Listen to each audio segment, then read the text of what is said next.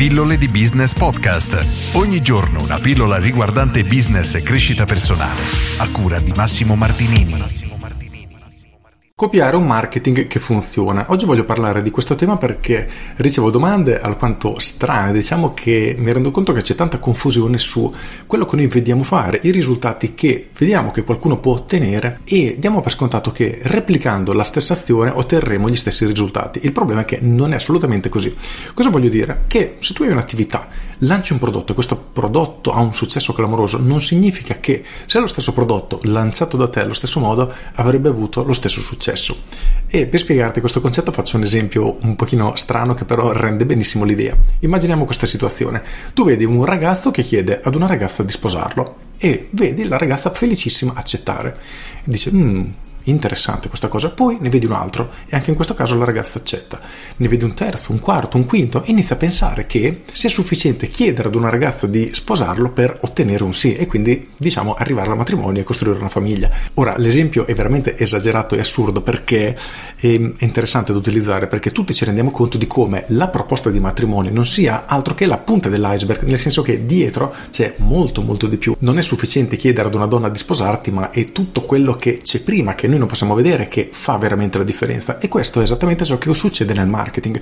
Quindi quando noi vediamo un'azione fatta da un nostro concorrente, magari un'azienda che ammiriamo e vediamo ottenere un determinato risultato, quindi il sì nell'esempio del matrimonio, non sempre questo risultato è dato solo da quella semplice azione, quindi dalla richiesta, ma c'è tutto un processo, una relazione che si è costruita tra il cliente e il brand o la persona, nel caso sia una persona che ha fatto diciamo questo lancio fantomatico che menzionavo prima. E se invece noi crediamo che il risultato, quindi questo successo nel vendita, questo sì alla richiesta di matrimonio, sia dato solo da quella singola azione, ci rendiamo conto che la nostra visione del business è completamente fallata e distorta di conseguenza cosa succede? Che cerchiamo di copiare alcune strategie, alcune tattiche e poi ci rendiamo conto che non funzionano, proprio perché quello che noi vediamo è solo la punta dell'iceberg e non vediamo tutto quello che c'è sotto. Quindi quello che dovremmo fare è cercare di guardare oltre la superficie, al di là della punta dell'iceberg, sotto la superficie, perché se quella singola richiesta, quell'azione è la punta e ciò che è stato fatto prima in passato che